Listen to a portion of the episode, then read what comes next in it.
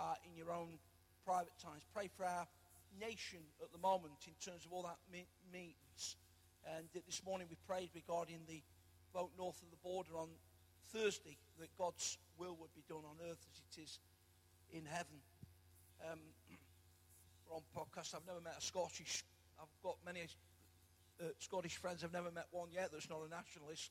But um, the reality is that it is an important vote, and uh, we do pray that that will be so. Pray for uh, things that are taking place in the world at the moment. It may seem that they're almost beyond us.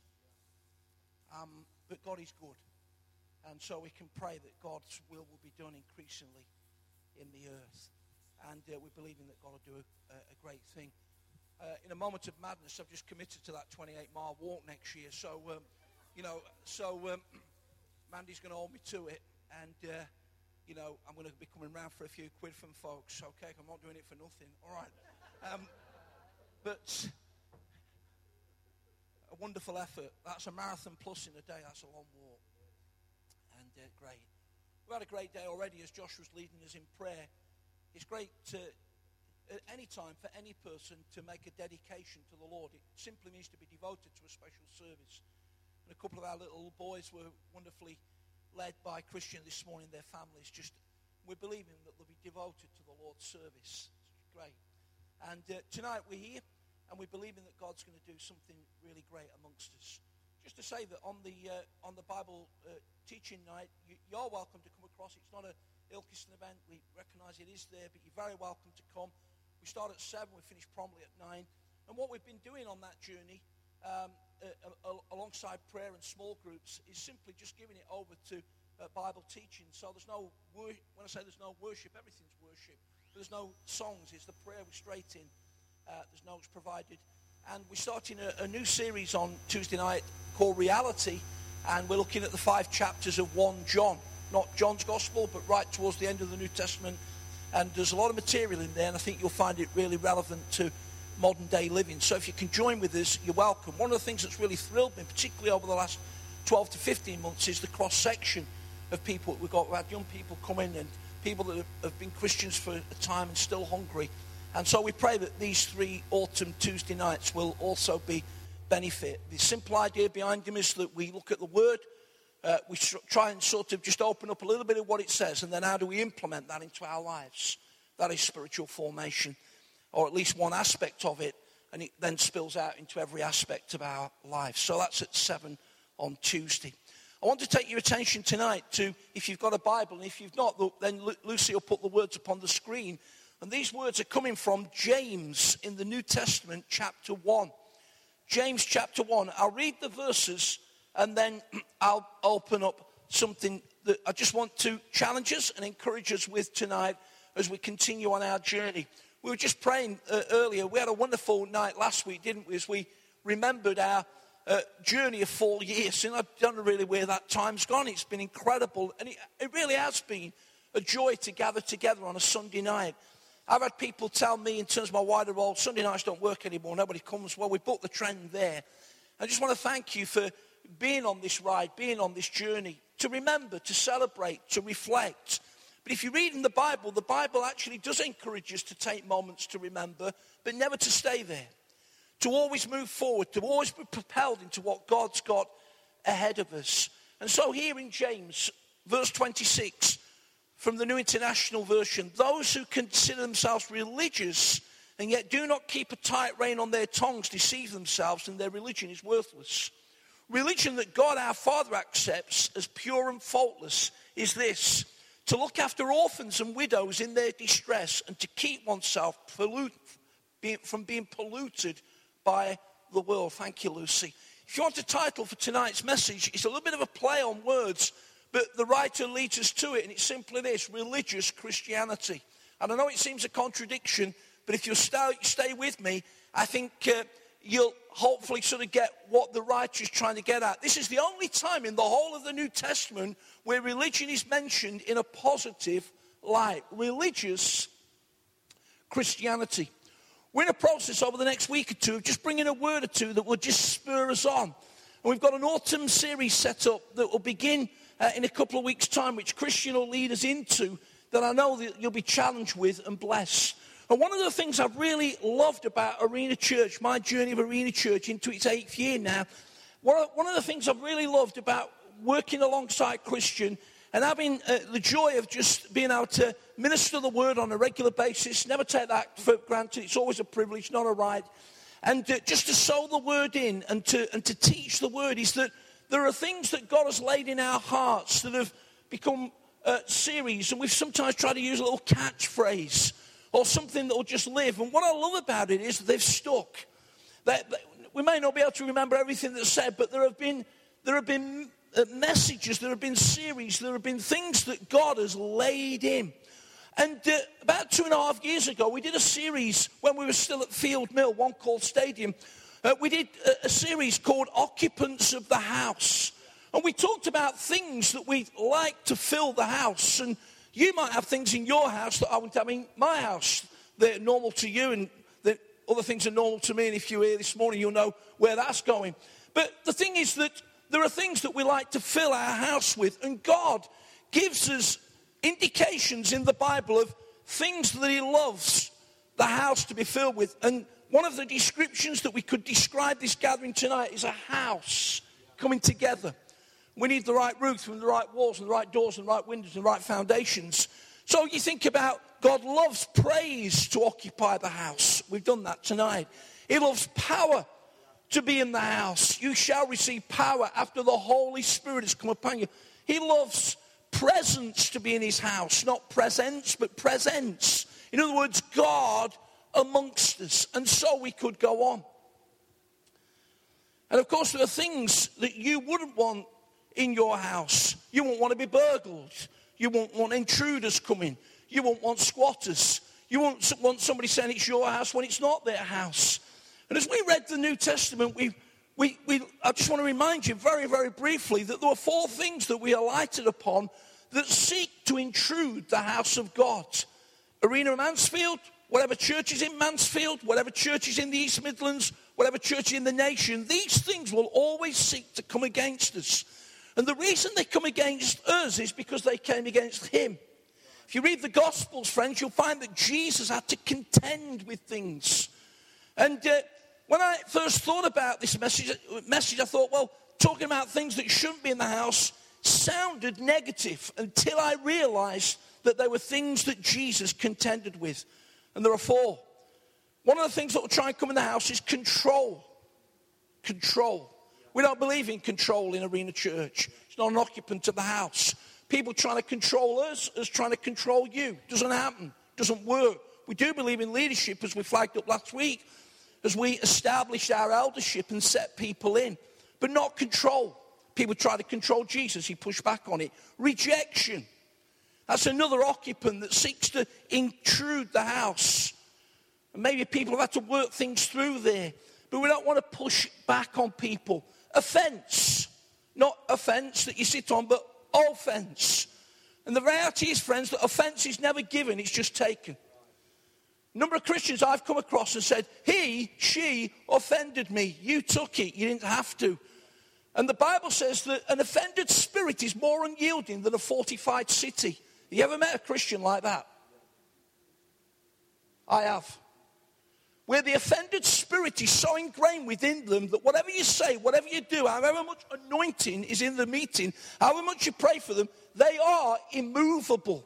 And until you repent of an offended spirit and let it go, you will be like a fortified city, impenetrable to the things of God.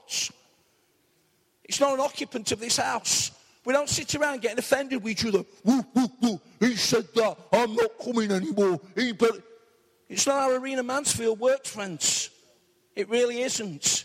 It's how kindergartens operate, spiritual kindergartens. Folks falling out with each other and thinking it's how you do it, having a go. It's not how Arena Mansfield was. It's a problem. The Bible gives us a directive on how to sort out the problem. And if we do it properly, friends, 99.9 times out of 100, it's sorted in a moment. And the fourth thing that is not an occupant of the house is religion. And if you read the Gospels, you'll find that religion came against Jesus again and again and again and again. That's why I said tonight's title is a contradiction in terms. You see, Christians rightly shy away from being called religious. It may be that somebody says to you at work this Oh, you're religious, aren't you? And you rightly say, No, I don't want to be called religious. I'm a Christian. And that's okay. Religion has been defined as a system of faith, it seeks to attain to where God wants us to know Him by works rather than by receiving by grace. It seeks to reach out to God where failing to realize that God has already reached out to us. It seeks to pay a price without realizing the price has already been paid. It roots itself in works, not in the unmerited, undeserved favor of God, which is grace. And the religious spirit in Jesus' day, read about it in the Gospels, persistently and continually opposed him, complaining, accusing, fault finding, plotting. Somebody said that the religious spirit seeks to pounce. You ever come across people like that? You get it wrong once out of a thousand million times, and they're very, very quick to tell you. It's a religious spirit. Religion, friends, reveals itself in all sorts of ways. If you read in Matthew 23, the most corrosive language that Jesus ever used was not against the down and outs, was not against the beggars, was not against the immoral of the day, was not against those that didn't have any money, wasn't against those that were sick, it was against the religious and he pulled no punches.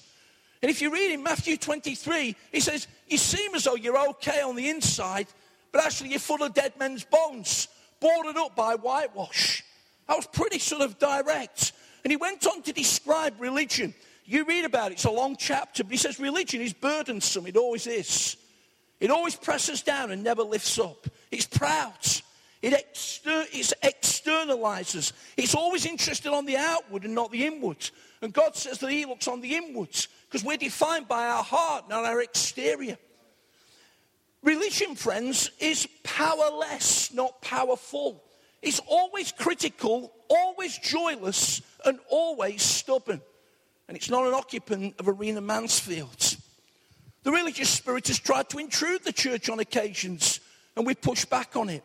And religious people will never truly reflect the life of God. And so we come to James chapter 1 and think, well, what's all that about? I mean, you seem to be getting pretty steamed up about religion, and yet you're talking about religious Christianity. Well, I'm only doing that because the author of James does. And you'll know that James is a book about faith in action. Martin Luther described it as the epistle of straw. He felt it pushed against Romans. It doesn't. It doesn't compete with Romans, it complements it. Romans is about understanding that we're far from God, that the only way that we could find God is in Jesus Christ. And it, it, it's a wonderful book about the grace of God at work within us, how that we're saved from our wrongdoing. James simply complements that and says, if that has happened in your life, it will express itself in works.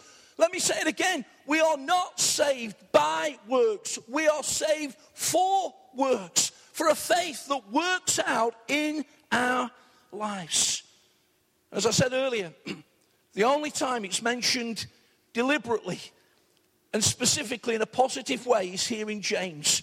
The writer's being, to quote Christian, a bit naughty. He makes a play on this word to get people's attention and says, if you're truly religious, here's at least three things that will be impacted in your life. Number one, conversation. Those who consider themselves religious and yet do not keep a tight rein on their tongue deceive themselves, and their religion is worthless. I understand, friends, there's been extremes in the Christian church about confession. I get all that. And we don't run to an extreme here. That said, we don't want to undermine the powerful teaching in the Bible regarding confession.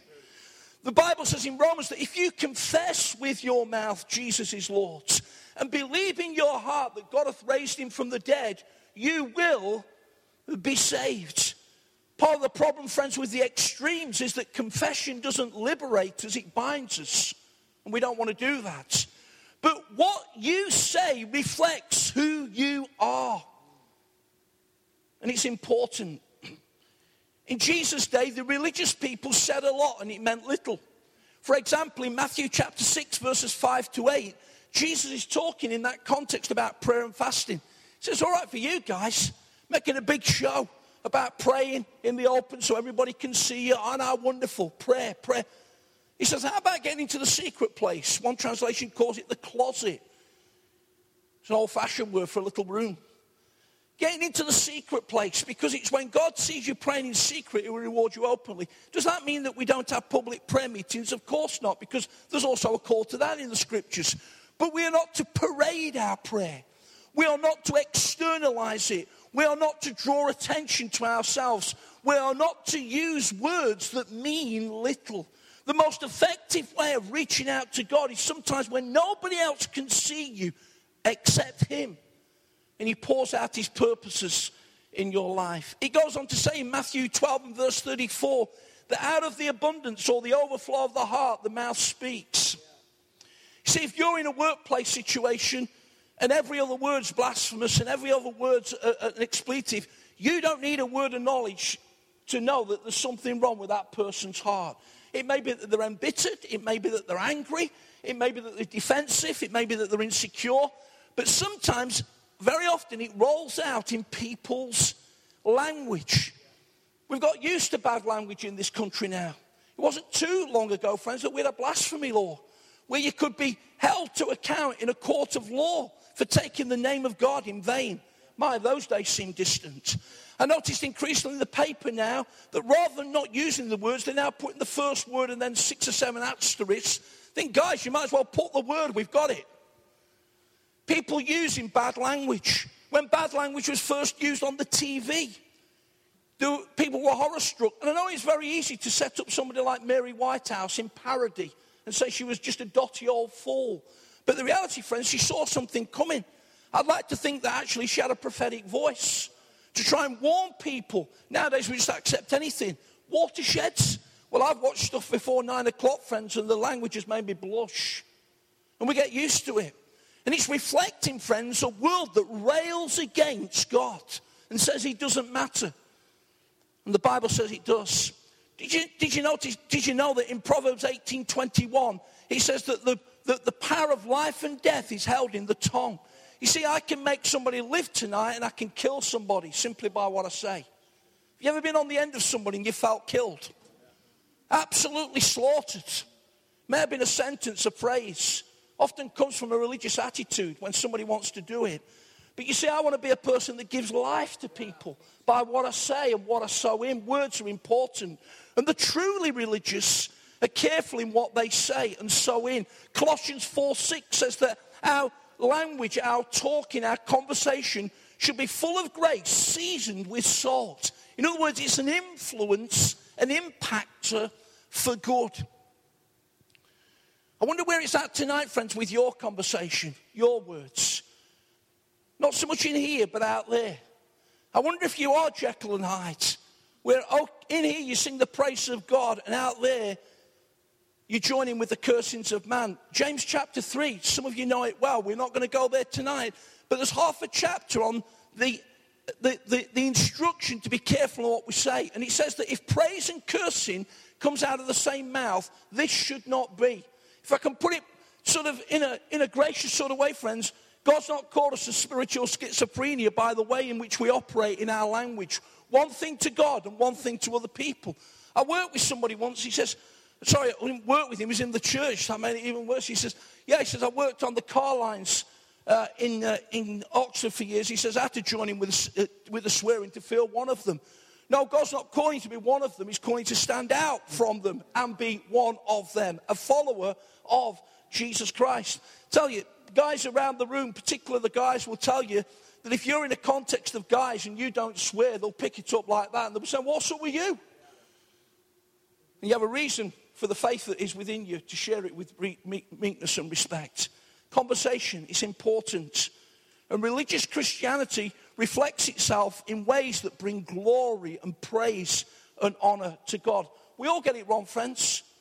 We all say things at times in the spur of the moment, maybe to people close to us in family who we love dearly, maybe sometimes in the spur of the moment to brothers and sisters. There's always a way to put it right. And the Holy Spirit's got a way. I don't know about you. If I've got it wrong, He's pretty quick to tell me I've got it wrong and to go and put it right. And if you're not sure, do it anyway. Because sometimes I've gone to people and said, I'm sorry. They said, What are you saying sorry for? It wasn't a problem. Well, at least it's made me feel better. I'm sorry. You know, it's no problem saying sometimes sorry for things that you don't have to say sorry about. It's far better than just continuing carrying on when you need to say sorry. So, conversation, it's important. Religion, true religion, works itself out in what we say. Then, secondly, in verse 27, it works itself out in concern. Because it says, religion that God our Father accepts as pure and faultless is this to look after orphans and widows in distress. Now, clearly, friends, the Bible's not just teaching that it stops there. And by the way, when it talks about widows, it's talking about widows in need. And uh, if you want to sort of bolster that t- teaching, then read 1 and 2 Timothy. Widows in need. And if I can say it in Arena Church, quietly, unobtrusively, we try and do that at appropriate times. We try and look out for people that have specific needs. You'll know that even today, orphan think perhaps is less of an issue, not totally removed, but certainly in New Testament times, 100 years into uh, the New Testament, it was certainly an issue. Needy people in society, true re- religion has a concern for them. The wider challenge, friends, is a ministry of mercy. And in James chapter 2, it says that mercy always triumphs over just ju- judgment. See, I can sit here forever saying, What is true poverty? And we've had people, Christian, with if he had 10 quid for everybody, every time somebody's railed against him for food bank, saying they're not really poor, they need to get rid of that mobile phone. Bet they've got Sky Television at there. But mercy triumphs over judgment, friends. And we're not naive in how we set things up. And we don't want to be taken for a ride. But it's not our job to be sitting in judgment religiously and not reaching out in mercy to people that are in need.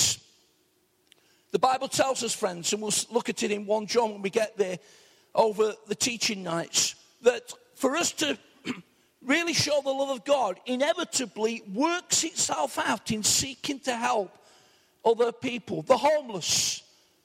We've seen somebody tonight just making his way away from the building as we've arrived. Clearly homeless the loveless that needs the love of God. You know, maybe you've got people you talk to in your world of work, and we have them. We get feedback from people around our church. They say, well, there's nobody in need anymore. Let me tell you again, friends, without any sense of exaggeration, that all around us is incredible needs. I don't you remember two or three months ago, but Paul led the prayer from this pulpit. And he, he gave us some local facts of needs. They're there. Need of fractured relationships, need of unpayable debts, need of people getting into trouble with the law. And so it goes on. Did you know, friends, there were 27,000 people in the city of Nottingham, kids under 11, that are classed as living in poverty? 27,000. 12 miles down the A60. It's all around us. I said to Christian this afternoon, Christian, keep championing the cause of Arena Church reaching out to the needy. It's an expression of true religion. And as I was preparing the message, there was a few weeks ago when I, I sort of had this sort of sense of people sort of that God would bring to us to help us. And I really just want to if, if you can use the word tonight, prophesy into Arena Mansfield in this coming season, 2014 15, an acceleration of God's purpose, God's resource, and God's help in reaching out specifically in this area of ministry of mercy to increasingly be salt and light in the society around us. Am I saying that no other church is doing it? I'm not saying that. And we have helped other local churches in their expressions of ministry of mercy. But I believe, friends, if I can say it with humility, that Arena Mansfield can bring a unique contribution to the ministry to those that are needy in these days. And I speak acceleration over it in Jesus' name. Maybe you're somebody tonight that needs to have your heart stirred to say, That's me. I need to be positioned for what God wants to do. And friends, we need to rise up and serve in Jesus' name. You see, society so often we, we, we push against church going in on itself. And we have to push against us going in on ourselves because there is such a need. We need our eyes increasingly opened and we need to ask that God will help us. We don't want to replicate things that we've already done, but creatively and with ingenuity, we want to reach out. We want this building to be used in a greater way, Monday to Saturday. We want doors to be opened where we can reach out. We want to, forgive the cliche, scratch where it's itching. We want to hit the nail on the head. We want God to help us, friends, because that is religious Christianity. And let me tell you again tonight, without any sense of exaggeration at all, God's called the church in these days to reach out to brokenness, which is all around us, in a way that He's never called us before. I sense really strong in my spirit tonight that, that whilst that won't be the same thing for everybody, there's people here tonight, maybe five or six people, who God's really talking to about, about some shifts in your heart to really begin to take weight in this area, to really begin to rise up and to really begin to sense the heart of God about what He wants you to do, to bring your creative skills, to bring your gifts and abilities, and to pull them together for the body of Christ's sake in this town to reach out for Jesus' sake. And who knows what the Lord will do. And thirdly, friends, religious Christianity reflects itself in conversation. It shows a heart in concern. And it also reveals itself in cleanliness because the last part of verse 27 says, and to keep oneself from being polluted by the world. That's true religious Christianity. There have been imbalances in the past regarding this challenge of not being worldly. Some of you may have been Christians for years and you've had to extricate yourselves from people saying, certain things to you. And as you got a bit older in the faith, you realized that actually that wasn't faith, that was religion. What you could do on a Sunday, what you could buy on a Sunday, what you couldn't buy on a Sunday. In fact, you couldn't buy anything on a Sunday. So book up, okay? It was all wrong. What you could wear, what you couldn't wear. Pastors in the platform without a tie, you know, jeans for a dedication service. going to the cinema, and so on. And I think people did it with a good heart, friends. But separation became about isolation. It came about, it came about with church ghettos that went in on themselves. Some great people prayed, sought God, but they just created huge barriers between them and a needy world. We don't want to run to imbalance. And I really do love the fact that Arena Church doesn't do that. But the Bible clearly teaches from the words of Jesus that whilst we are in this world, we are not of it. Because the pendulum swinging the other way worries me at times.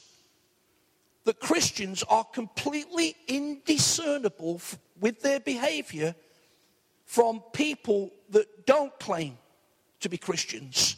And whether you like it or not, we are called to be different. Not different weird, not different odd, not different strange, just different. Just different.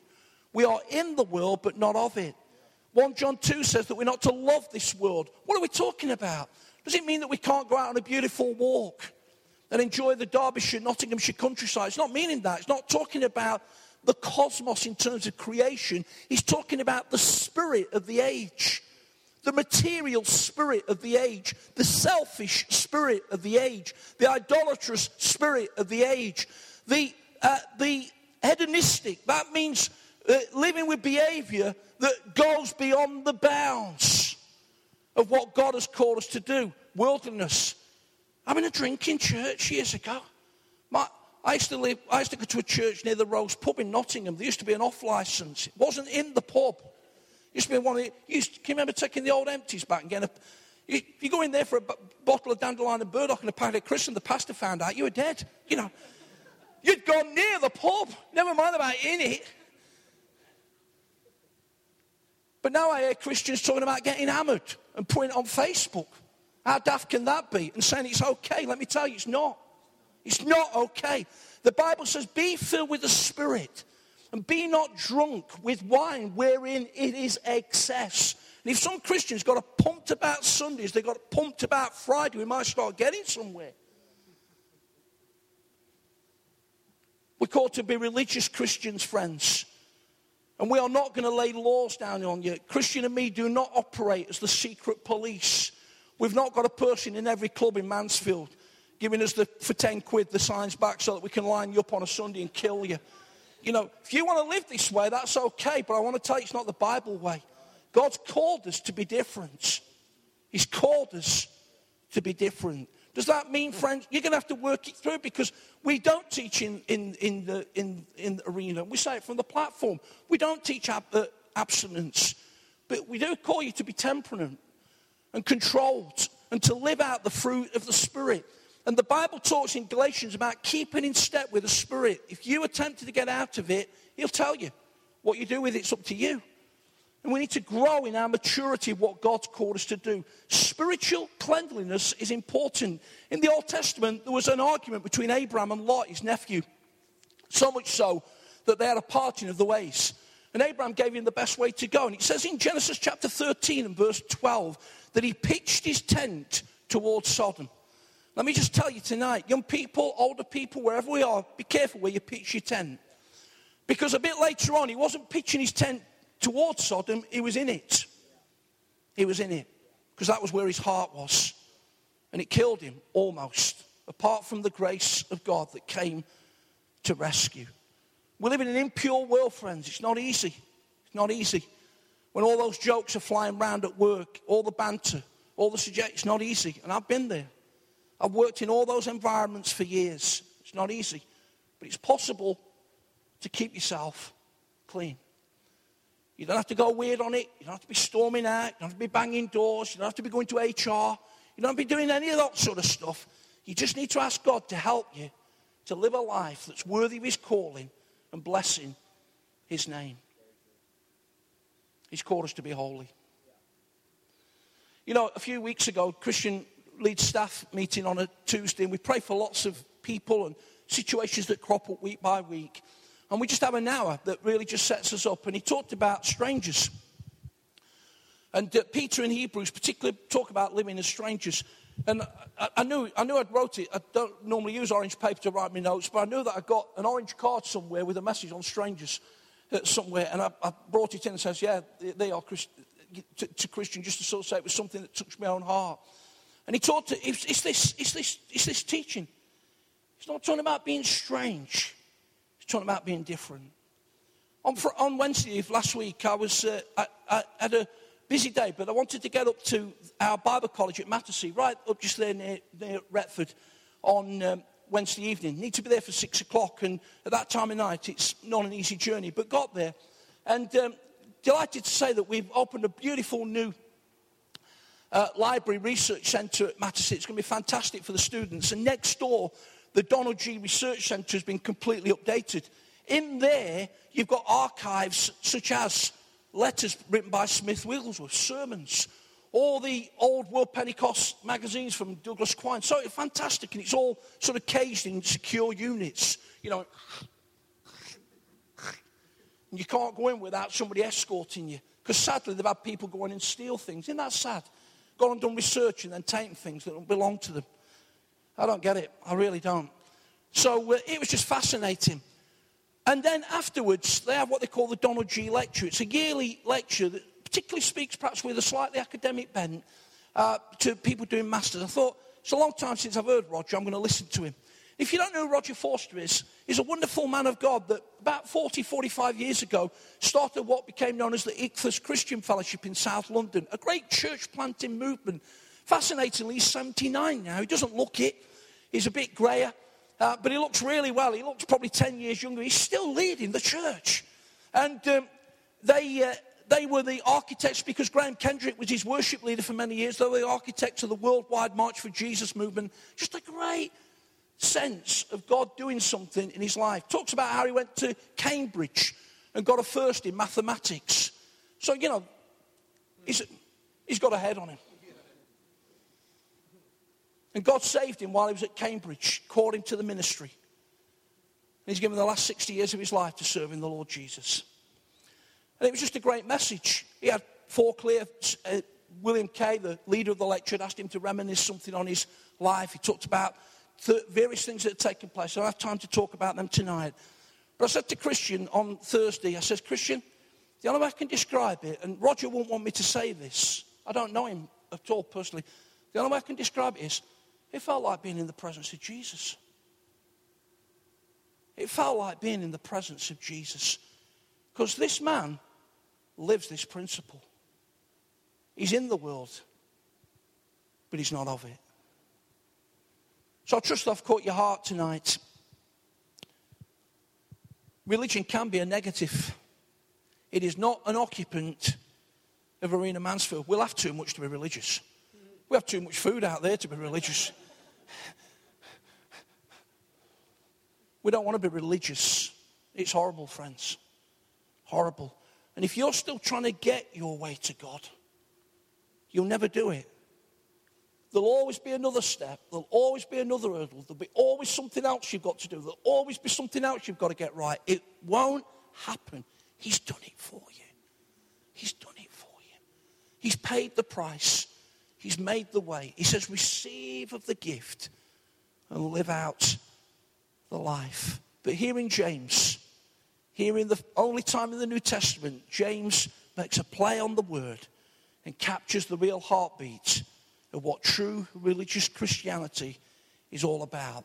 And as we go into the next four years of the journey of Arena Mansfield, let's do it with great conversation, lifting people up, praising the name of the Lord, giving thanks continually to Him, and speaking life. Let's do it with an amazing concern, a, a, a renewed concern, an accelerated expression of the purposes of God for this local church to reach out to the homeless, the loveless, and the lost in this town. In Jesus' name. Lord Jesus, help us. Help us. And let's live clean. Because we're in this world, fast paced, moving along, gadgetry, high tech, computers, all that stuff. But we're not of it also. You don't have to go strange or weird not to be in the world but not of it. In fact, wouldn't it be wonderful if people came up to you and went home and said at their kitchen table, you know what? It's like I've just met Jesus tonight.